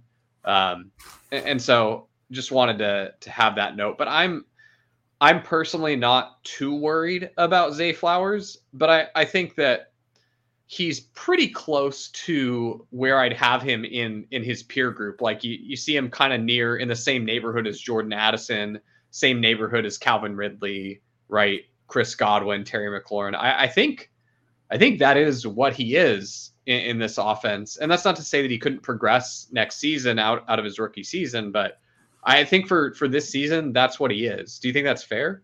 Yeah, yeah, I think that's fair. I think um, he was sort of used as, a, as an extension of the running game early in the year. That seems to have gone away a little bit, and uh, he's still. He, I I feel like he's still probably the favorite on, especially with Andrews down. Still the favorite for sort of short area targets, um, but like you said, he he, he will. Ha- I think he will have to improve, uh, throughout this this season and, and into next season to truly uh, deliver on on the excitement we had for him.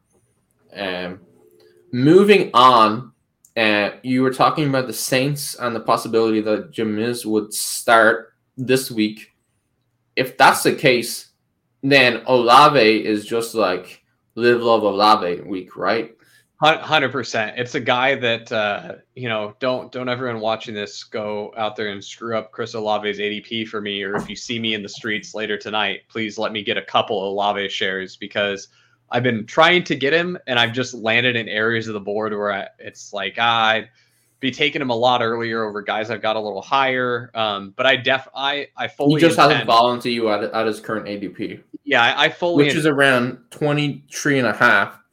Yeah, I, I intend for my portfolio to be pretty overweight Olave this week in the dog bowl. Um, so yeah, I definitely like that as a call out. Um, another one here's this one's silly, and I've seen some of the sharp players uh, getting on this already. Um, but Diontae Johnson goes undrafted. Like that shouldn't. There, there shouldn't be any guy that's getting seventy percent weighted targets per route run and running between 95% and 100% of the routes that goes undrafted. That's just not Right. like that's fan, fantasy football 101. Take take the guys that are getting great projectable volume. Like and, and you have the additional volatility of now we get an offense that's not being called by Matt Canada and when we're playing these games where we need extremely, you know, we need to hit high Yeah.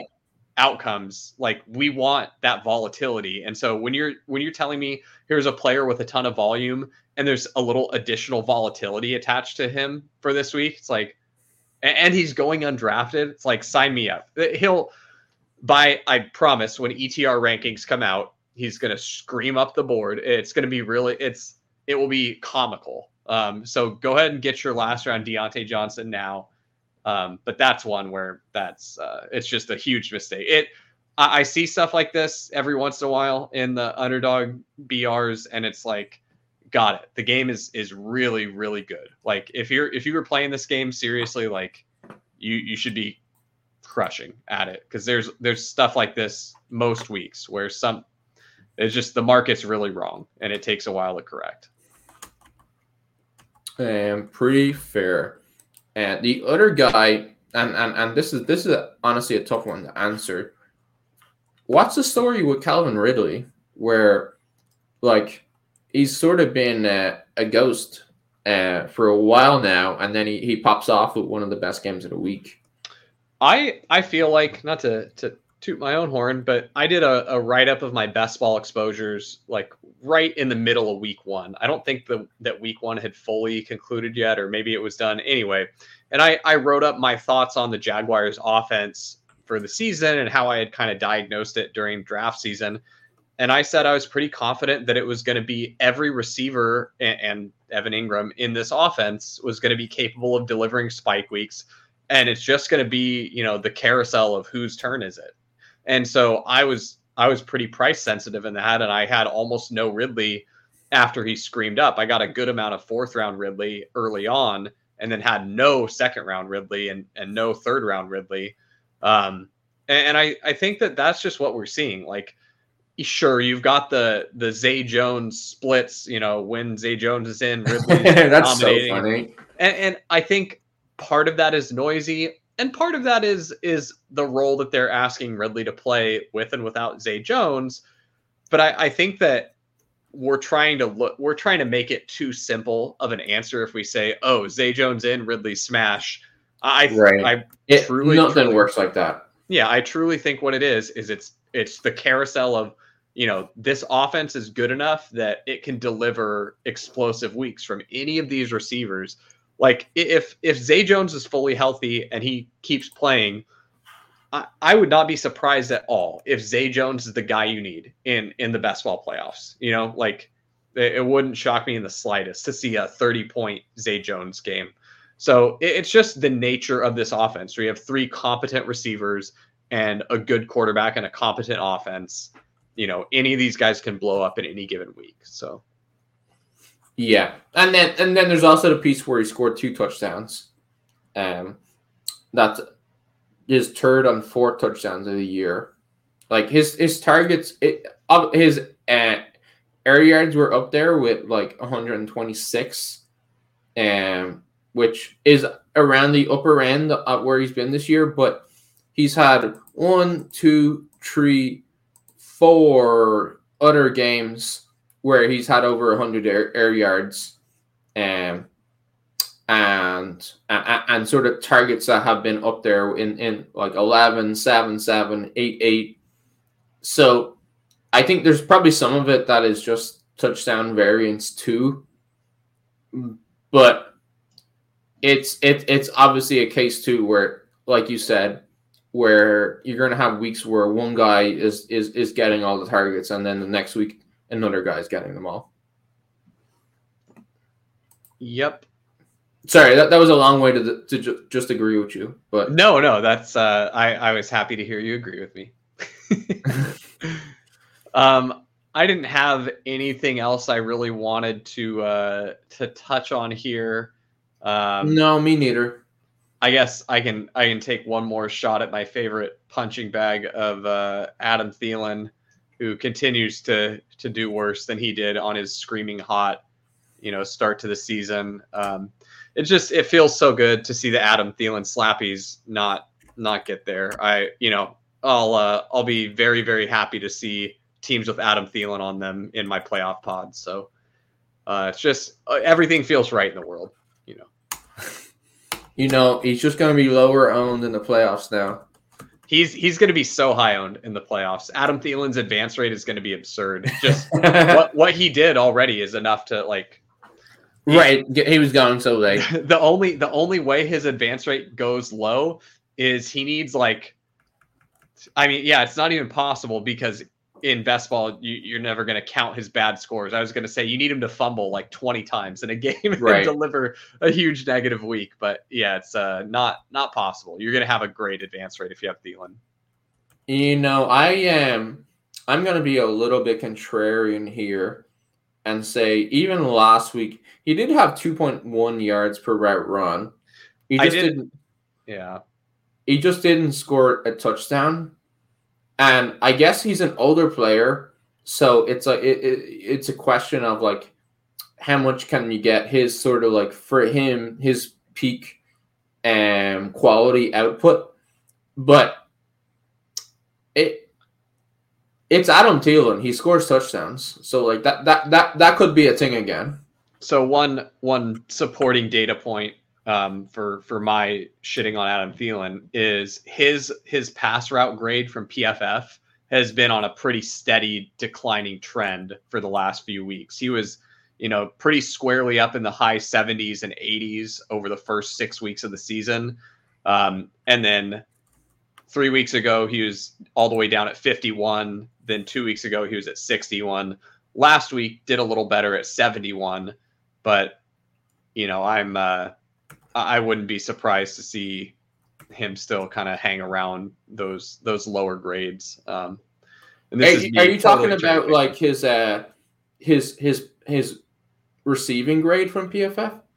Uh, it's it's pass route. So I believe it's his route running grade from PFF. Uh, okay, because oh, that's so weird.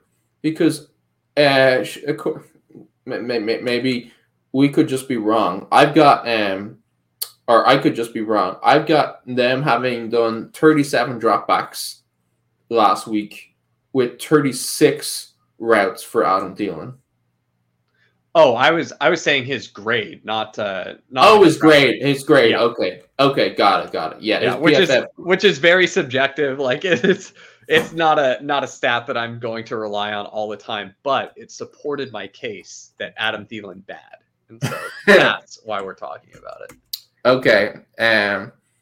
Yeah, I, am I'm, I'm not an Adam Thielen uh, lover either. Uh, I I just I just I guess. Um, he's getting targets. Um, if he scores touchdowns, he's gonna be he's gonna be score points, I guess.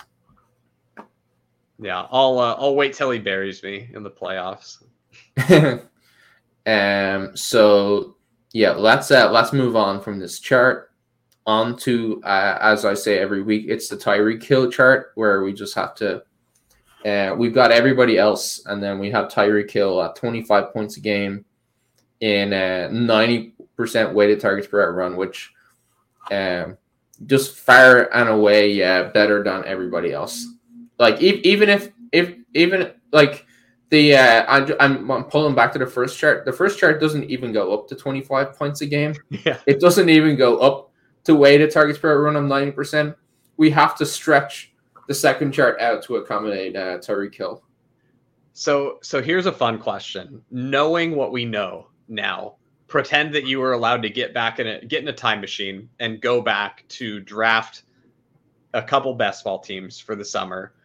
Who are you taking 101? Tyreek Hill or Christian McCaffrey? Um, CMC. Okay. Yeah, I, I, and I think it's based on that sort of positional scarcity that we were talking about. Yep, I, I agree. CMC and then clown cars. Yeah, I, I agree. You you basically, if you were doing this time machine exercise, you go back, you draft CMC, and then you just don't draft any other running backs. Like you, you, you just just take a zero at yeah, RB2. CMC zero at my RB two, and let me have a bunch of wide receivers. Um, and then I guess my my only other question, and, and, and maybe this is cope stuff. It really has been a sort of disappointing season for Jalen Waddle. But then when I look at his um his weighted targets per run, it, it's not like he's not getting targeted. It I guess it, it's weird that he's only on the field 75 to 80% of the game the games. I'd imagine some of that has been from his injuries and stuff like that. Um, but I guess looking at this chart, it, it does feel fair to say that he's a uh, he's a regression candidate in terms of like his route share and and, and sort of touchdowns and and, um, and and corresponding points. Yep, I good good call out because that was a guy that I had, had been looking at and thinking about you know really through the lens of guys that I want to have on my squads uh, when I get to the the best ball playoffs. Not that we have any control over it whatsoever, but it's just fun to think about. And I real I thought of Jalen Waddle as a guy that I really want to have a, a lot of get through the playoffs because my my interpretation of you know this somewhat lackluster performance so far this year is you had a, a good amount of it marred by injury. And then, really, when you look back at last season for what made him so good, he kept having these huge explosive plays, right? Breakaway touchdown mm-hmm. run or deep pass that he converts into a touchdown, things like that. Um, where you just really haven't gotten as many of those this season. And I don't think that that's because he all of a sudden got a lot worse. I think the guy's dealt with a little bit of injury and, you know, has maybe run a little bit bad in converting some of the most explosive plays. So I think that what you're looking at here is a player with, you know, he's still got a really high ceiling in his bag of tricks. And we just haven't seen a lot of it um, yet this season. But that doesn't mean that that's not available for him. And so that's one of the players where when I see a team get through with Waddle on it, I'm pretty excited for it. And the perspective that I'm I'm looking at here is I think the Miami double stacks are probably going to be one of the most valuable thing. I mean, like really a Miami team stack is what you're wanting to have when you get into the playoffs. Like you sneak through a lower owned Jalen Waddle, you know, you get a, a, Achane who is still probably going to have a pretty good advance rate even after missing so much time. But uh, you know, if you've got him paired with Jalen Waddle, maybe you can can have a slightly more depressed advance rate on that specific player combo. Um, but yeah, I'm uh, I think think those Miami team stacks are certainly going to be interesting. Um, speaking of playoffs, do you think, and and and given the fact that you you'll be talking about um, the playoff best ball, do you think it, it seems to me that uh, Miami might be one of those teams in playoff best ball that's sort of undervalued still somehow, somehow. Other than Tyreek Hill and uh, going with an ADP of six, uh, you have uh, Tua with a 19, uh, and then I'm not sure. I'm, I'm trying to find Waddle here, but uh, he's I, I can't find him, so it means he's gone pretty late. He's gone pick 28.7 and Raheem Mostert 29.7, uh, Achane 23. These all seem like for a team that's that seems like a lock to win the division, and but not get the first round bye. That that that seems and, and given how explosive their offense has been, that that seems inefficient. Yeah, so I I see Miami as 93% to make the playoffs uh, in the playoff simulations that they've got over at Spike Week. Um, and then their one seed probability is just 16%. And so I I mean that's like all systems go for me. Right. And uh, Pat and I will, will talk a little bit about the strategy surrounding playoff best ball and how you kind of like go down the different game trees when you select your player. But I don't think it's going to be any state secret. Um, you know, we can talk a little bit more about the why and how to apply this to the rest of your strategy. But um, Tyreek Hill is going to be probably the best pick overall, I would say, in, in the first round based on the rest of the Miami cost. So um, if, if, that holds, the other thing with playoff best ball is the market is so so volatile. Um, and again, we, we won't get too into that right here, but it's something where if you have a, a good strategy and you understand how to handle it, you can really, really exploit it to to put yourself in a pretty advantageous position to make some good money on these contests. So, so uh, look look out for uh, for leg up uh, playoff uh, best ball strategy videos where uh, you'll get more even more in-depth analysis on, on, on, on other teams other than Miami than that. Drico with the the elite plug game right there. no, oh well, I thought I thought I thought I thought it was a good spot to like, hey, there's your teaser. If you want more, you know where to go. That was great. I mean, you're a you're a seasoned veteran, man. Um, other guys on this chart, I had a question for you. So we okay. got Nico Collins and Tank Dell on this chart uh, together. They're they're okay. you know pretty close in fantasy points per game. Obviously, Tank has been the new hotness lately, just absolutely smashing. You know, delivering a huge game this last week. Um, you know, they're Tank is is at a higher weighted targets per route run, but not by a ton here. They're you know they're still in the same neighborhood. Do you think this flippening of Tank Dell is now the wide receiver one for the Texans and Nico Collins is the wide receiver two?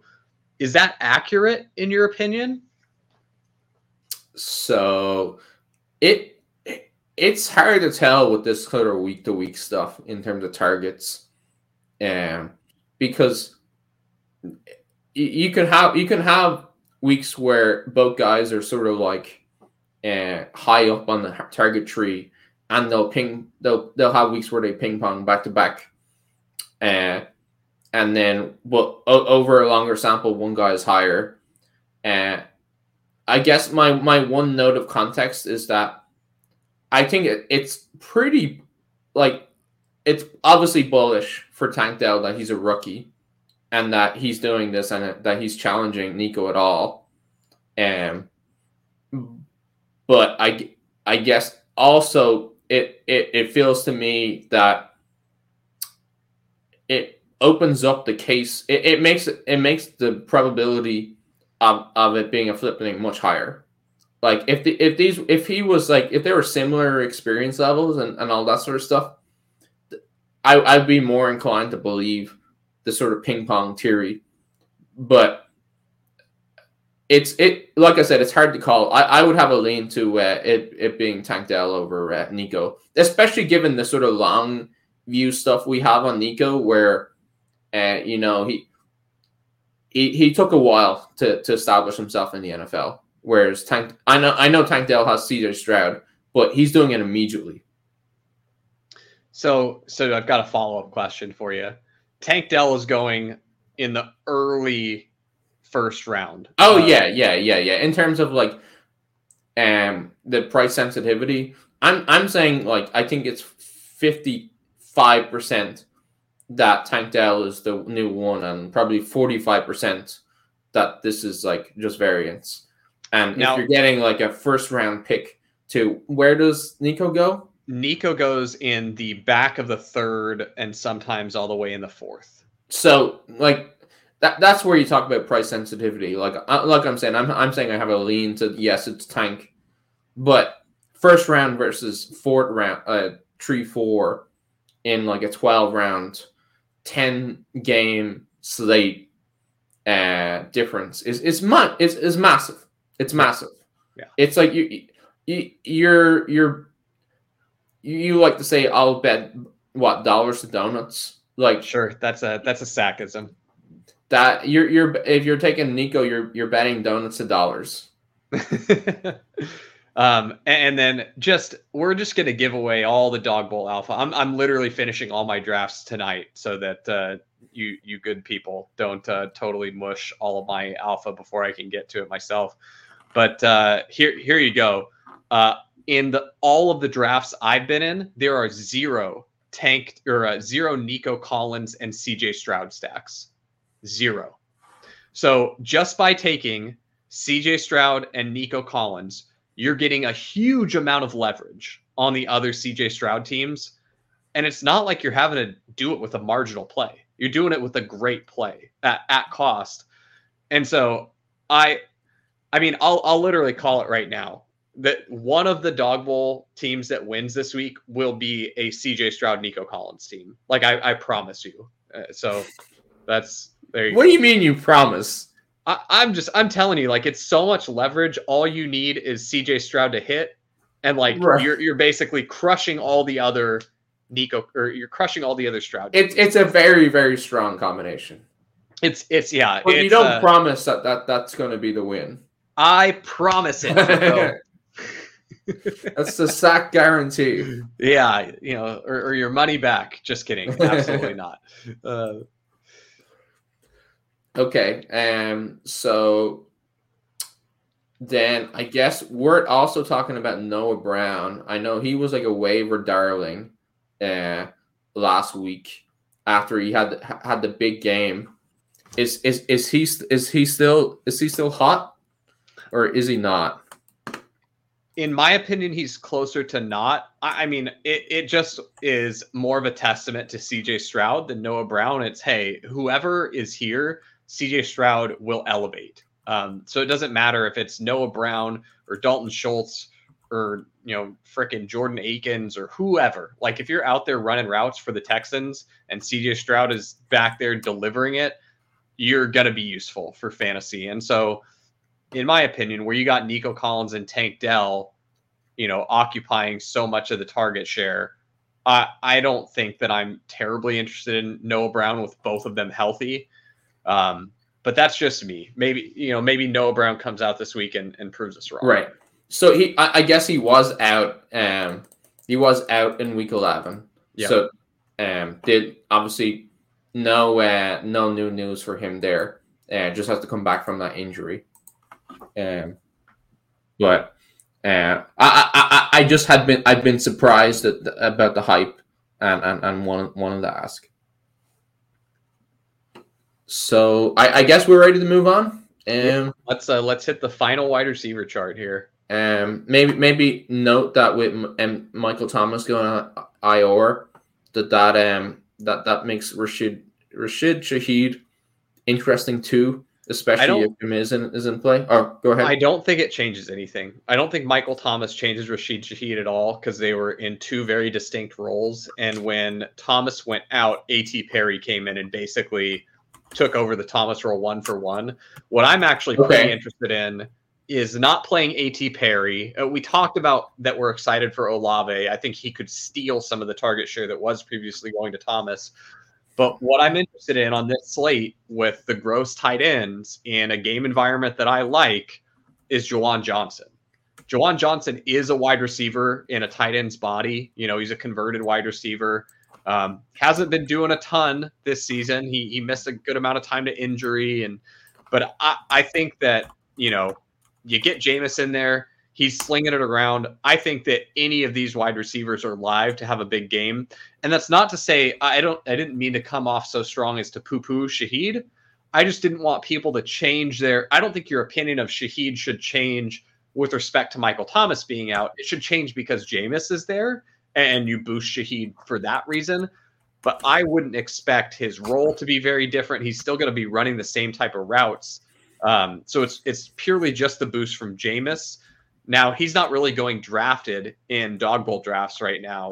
Um, so he he did have an eighty percent route share last week, and and and he's that that's definitely been. It, it seems like he sort of bounces between the sixty and the eighty, and he had a twenty four percent targets per out run, um, and and so sorry, I, I, go make make your point. Sorry, No, no, that's yeah. I, I think all of these Saints passing game options are in play. The only one that I wouldn't mess with this week for fantasy is AT Perry. Not because I don't think that he's in play, but just because I think that you can make better bets with Olave, Shaheed, and Juwan Johnson. yeah, And, and AT Perry's interesting. And if you're if you're like truly disturbed, he's probably like min price on DraftKings. So you, go ahead and chuck him in there. But um, yeah, I, I think the whole Saints offense is really interesting. I think there's a lot of volatility in what could happen this week if you know if you get Jameis at quarterback, uh, which kind of segues back into my Taysom Hill point. So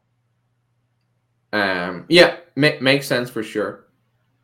Oh my god, this is you know what this this chart looks like to me? It looks like um, it looks like a plague of locusts swarming towards me to eat my crops. Well, uh, I've got good news for you. We're only going to talk about one player on this chart and one player only, and that's Jayden Reed. Because Jayden Reed is the best wide receiver on the Packers. It's not close. I won't hear anything else. Like Doubs is fine. Christian Watson will be lucky if his career is as good as Chase Claypool's or Martavis Bryant's. Like that's what he is. You know, we've we've already had the blueprint on this player archetype. We've already seen it we got the red flags last season with Aaron Rodgers telling us this guy's like fucking off and not paying attention and he's not running the right routes or doing the right stuff. He's not sharp in meeting rooms. Like we already knew that this guy was a chuckle fuck. And and this season, like it's playing out. He he's not, you know, it- it's it was a room that was you know completely devoid of an alpha wide receiver. It was there for the taking, and the alpha is Jayden Reed, baby. And, and Jayden Reed is truly delivering on what I thought was a pretty dynamic college profile. You know, I, I had heard other people comp him to Stefon Diggs, and I thought that was an appropriate comp. and uh, I'm I'm juiced for Jayden Reed. Jayden Reed to the moon, baby. Um, well, I I hadn't seen the um the Stefon Diggs um come, and I, I maybe I'm being argumentative, but I taught Stefon Diggs. He he he definitely was like somebody who's small school and then stayed for a while, but he had an outrageous like dominator rating, like Yeah. outrageous market share. I I don't think uh, Jayden Reed did. No, you're you're correct. He Stefon Diggs certainly had a much better college profile than Jayden Reed, but Jayden Reed had enough similarities there, and he did have quite a bit of dynamism where the the He was a great returner, right? Yep, and, and that's that really matters to me um, in you know predicting NFL success. I, I want to f- see guys with that level of dynamism, and and you've seen it. You know, it- it's played out with a lot of guys that are you know current stars in the NFL. Like I I really didn't like Brandon Aiyuk coming out for his entire profile except his his return game stuff. And that is the only reason why I was like, maybe there's I'll leave a light on for Brandon Aiyuk. And and sure enough, the guy is out here crushing now. Um, but Yeah. there's there's lots of guys where if you just if you were only gonna follow like one little thread, it's look for guys that are, you know, studs in the return game where in college their coach is looking for a way for them to touch the ball even more often. Um, and and that's to me that's what Jayden Reed demonstrated and and he he's really showing out here at the next level. So excited to see this guy going forward. I wouldn't be surprised at all if next season, if Jayden Reed's ADP coming into best ball draft season is like anywhere later than the 12th round, I'm going to have a huge bag of Jayden Reed. Like just absolutely monster. He, he could easily be my most drafted player. Yeah, I, I I was wondering where, where you're gonna set the line there, but 12 rounds seems pretty uh pretty reasonable. Not not hot take enough. um, I mean, I, I I feel I feel like um with these rookies who perform well, like it it still is a red flag for me that um his for example his uh his final college season uh his receiving yards market share was only 25 his dominator rating was only 24% And so i guess to me that mean that to me that makes it so that like you know he should be priced somewhere between the eight somewhere and now this is a wide range somewhere between rounds 8 and 12 and um the fact that he's having a, a good rookie year and he'll be a second year player that will make that will make him a target for sure uh, but i guess maybe I, I'm, I'm i'm in between saying uh, you know i think what you're saying is right where, where he where he should be a priority target. But maybe i'm like eh, like maybe maybe a, a tad tad more hesitant. Just I, I i guess i don't like the, the college profile quite as much as you do So his his college dominator was 35.7%. So that's 73rd percentile. He's pretty good. His college target share 25%, 75th percentile. And his breakout age, which if you're if you're only looking at like two data points for a college profile, you know, active in the return game and breakout age is probably the ones where if you're just having a really simple model, th- those would be two things where that's a, a good chunk of signal comes from those. So he was 98th percentile breakout age at 18.4 and uh, you know for for guys that didn't have spectacular counting stats in college like and you're you're not wrong. Like if you go through he had a really good uh you know fourth year. Um he he missed 2019 um, Right. but his his year in 2021 he had a really good year put up over a thousand yards on 59 targets 26% target share um and then he also had just a gang of special teams yards that year. Um, but you know, if you look at other guys who didn't have fantastic production all through college and actually kind of a similar shape of distribution of when he had his best year and, and what that looked like is Puka Nacua. He did nothing his, you know, freshman and sophomore years, had a really great junior year, and then his his senior year dipped off a little bit. Now with Puka, you're missing the dynamism and special teams. Right. Um, and he, you know had a older breakout age, worse target share, worse dominator. So you know with with how excited everyone is about Puka, I feel like if Puka is going before Jayden Reed next season, eh, I'll just give me right. That, that I think that's pretty fair. I, I, and I'm probably being pretty harsh on on the dominator rating stuff, where he did actually have he did have a very strong freshman and uh, junior year. But I think it's good for you to throw a little cold water because I came out of the gate pretty for Jayden Reed there. Um, but good, uh, good, good, good, and and hopefully uh, productive uh, discussion on uh, on Reed. Anyone else that you wanted to touch on here before we let the good folks go? Uh, no, no. I, I I'm like looking at it, and there's guys I'd like to talk about, but I don't know. Like, it is it worth bringing up Jameson Williams again? Like, you know, it, it not really, is it? Because he's still who he who who he t- sort of thought he was, or, or where he's doing really well on on this sort of short um route share. He's getting the deep targets, but it doesn't seem like they want to do anything more with him. Yeah, can I can I put a little Jameson Williams blurb out there in the world? Sure. I think Jameson Williams Bulls, people that, you know, if you got him in Dynasty or you're excited to draft him next year, I think we're fucked, guys, because he's on the Lions. I think Jameson Williams is the most talented wide receiver on the Lions.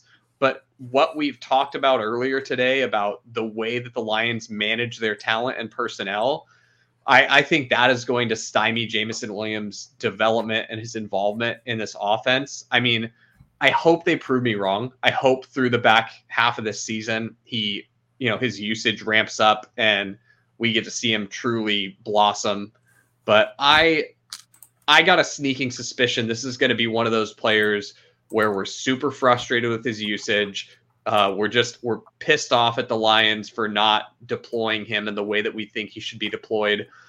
And I mean, maybe we get fortunate in that he gets to another team when he's young enough and still has enough juice that that he can do something. But from the limited, and I'm not a you know I'm not a qualified film grinder or anything like that, but man, when I watch this guy, I'm like, I mean, that looks like a pretty good route to me. Like he's, you know, he's getting open every every time. Like he he sure looks to be winning routes. Like I, you know, I, I'm not here, you know, as a route running expert or anything, but for my uh, you know, my unsophisticated eyes, I'm pretty sure it's good when there's a lot of space between you and the defender guarding you. So um I don't know. That's that's all I have to say about Jameson Williams. And then uh, it, it feels like the notice is somewhat similar on uh, Rashee Rice, where somebody super excited to start the year was was playing really well as uh, as he was getting more snaps and all that sort of stuff. But then you look at last night and and it looked like he barely played. His route, I guess, his route percentage last night was just fifty two percent, and his um his 65% in week 7 was was sort of like a true peak which really frustrating Well, Drico, what you're forgetting or failing to realize is that when you have a true elite alpha like Justin Watson, you can't ever take him off the field for Rashee Rice. So, you know. true that true that it just it, it doesn't make any sense Yeah. Um and then i guess um sorry i, I i'm i'm holding us up but i, I have uh, i have guys who um who i think we should discuss. The then the last one and i think this is the last one is khalil Sha- shakir where it looks like uh, since week eight he's been above a 70% route share uh, every week which i think that's that's pretty interesting. Um and and then last week he had a uh, he had 15% target per out run, 32% weighted target per out run. So definitely not like a target dominant player, but um given that he plays on the Bills and he's he's running like a solid route percentage, like fantasy relevant, I think. Yeah, and it's uh it's kind of funny because that was my favorite like Bills dart throw receiver all off season. I just really liked the talent profile, and it was same the season prior. I, I really liked him, you know, uh, two years ago, and it's it's uh it kind of feels validating when a team like gets to the same place that you have been where you're like this guy should be on the field all the time for you guys why is he not on the field and then finally you know through injury and other opportunities you know opening up for him it's like oh yeah we should use this khalil shakir guy this Deonte Harty guy is truly just a punt returner like it, it should have been khalil shakir all the time like and so you know, one of those things where it's frustrating to see the team, you, you know, you, you, always feel like you're so smart then for finding that out before an NFL team. You're like, ah, I knew Khalil Shakir was good all along.